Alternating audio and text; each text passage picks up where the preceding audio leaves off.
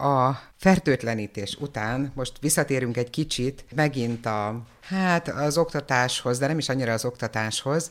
Egészen érdekes megoldások vannak mostanában, abból a szempontból, hogy aki csak lehet, vagy amilyen tevékenységet csak lehet, azt átvisznek ugye a, az internetre, a digitális térbe. A digitális Igen. térbe. Tehát az előbb említettem ezt a színdarabot, hogy ezt most ott láthatják a nézők.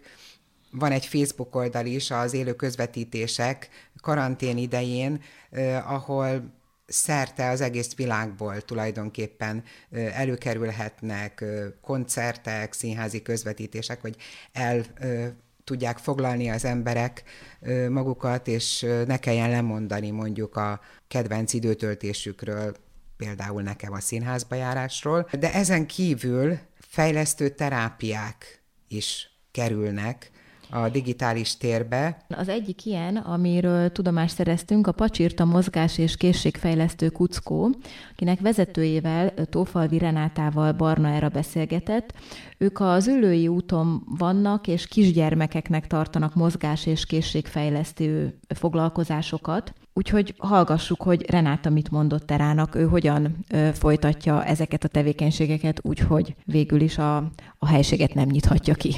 Néztem a Facebook oldalatokon a meghirdetett online közvetítéseket, illetve hát foglalkozásokat.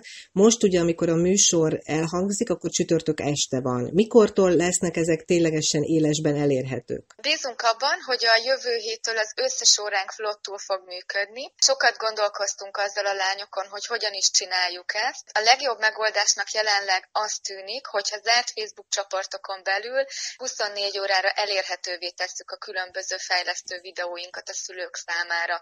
Felmerült kérdésként az is, hogy élőzünk, viszont arra jutottunk, hogy nagyon veszített a szülők napirendje, és nem szeretnénk, hogyha még hozzánk is alkalmazkodniuk kellene, így számukra megfelelő időpontban meg tudják tekinteni gyermekükkel a videót, és le is tudják otthon velük tornázni. Ugye, akik nem ismernek titeket, ti az ülői úton vagytok, a teljes nevetek úgy hangzik, hogy pacsírta mozgás és készségfejlesztő kuckó, de hát hozzá kell tenni, hogy itt nem olyan fajta mozgás mozgásról van csak szó, nem lebecsülve a szórakoztató mozgásformákat, amelyek igazából csak kettelésből kellemesek, hanem hogy itt egy nagyon fontos terápiás munka zajlik, tehát itt egyfajta korai fejlesztés is van, amit ti csináltok. Most tulajdonképpen hány embert, gyereket, családot érinthet ez a nagyon furcsa helyzet, hogy be vannak a lakásba zárva, és hát nem tudnak hozzátok menni? A mozgásos tornáinkra visszatérve, tehát az összes terapeutánk az idegrendszert fejleszt fejleszt. És ahogy említetted, főleg korai fejlesztéssel dolgozunk.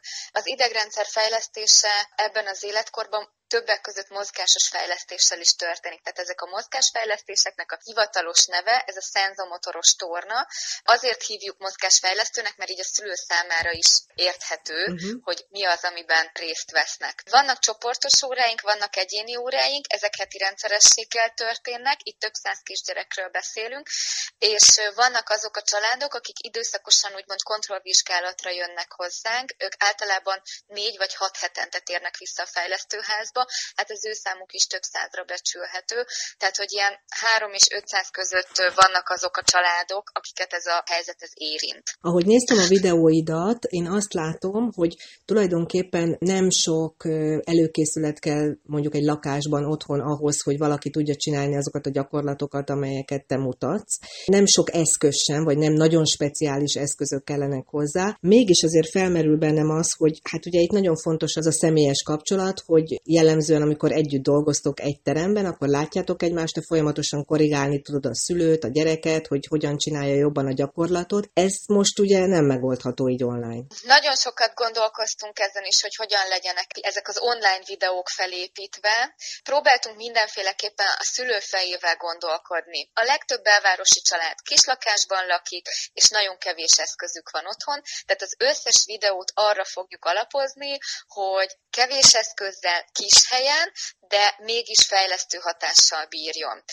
Ezek a videók nem váltják ki azokat a fejlesztéseket, ami itt történik a tornateremben, viszont első az egészség, második a fejlesztés, tehát nem fogunk kontaktálódni a, a gyerekekkel és a szülőkkel, még akkor sem, hogyha tudjuk, hogy az sokkal-sokkal hatékonyabb. Próbálunk, ez egy átívelő megoldás.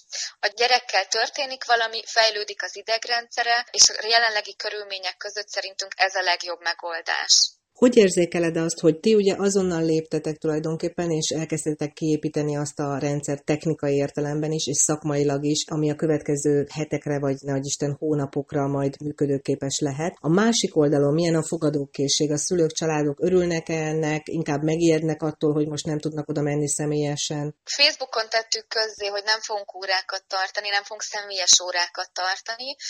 Több szülő nagyon megijedt, de aztán telefonon mindenkit megnyugodott megnyugtattunk, hogy lesznek ezek az ingyenes elérhető párperces videóink. A zárt belül ö, teljes foglalkozásokat fogunk végigvinni, és igény szerint videócsetelünk a szülőkkel, és ö, egyéni házi feladatot fogunk a gyerekeknek adni otthonra. Szintén ö, felvesszük videóra, és elküldjük nekik. Ez megnyugtatta a szülőket, és ők is belátták, hogy ez a legjobb döntés. A szülők egyébként nagyon kooperatívak, ö, aki szeretne otthon egyéni házi feladatot, tőlük mindezt kérjük, hogy küldjék el, hogy milyen eszközeik vannak otthon, mert akkor azokat kihasználva tudjuk felépíteni az otthoni fejlesztést. René, neked személyesen egyébként mi jelenti most a legnagyobb kihívást? Rengeteg szervezői munkával járnak ezek a, ezek a videók, ennek az infrastruktúrának a kialakítása, a szülőkkel való kapcsolattartás. Azt gondolom, hogy kicsit úgy érzem most, mintha újra ki kellene építenem az egész fejlesztőházat, tehát amit most eddig személyesen csináltam, azt mindent áthelyezni online platformra, és megkeresni azokat a megoldásmódokat, amit a szülő otthon tud kivitelezni, tehát szülői fejjel kell gondolkodnom. Úgyhogy ez, ez a legnagyobb kihívás. Nem gondolom egyébként, hogy megoldhatatlan. A videókban 5-6 percet szerepelek, de ez sokkal nagyobb háttérmunkát igényel, de én ezt szívesen csinálom, tehát ez egyáltalán nem probléma, inkább kihívás.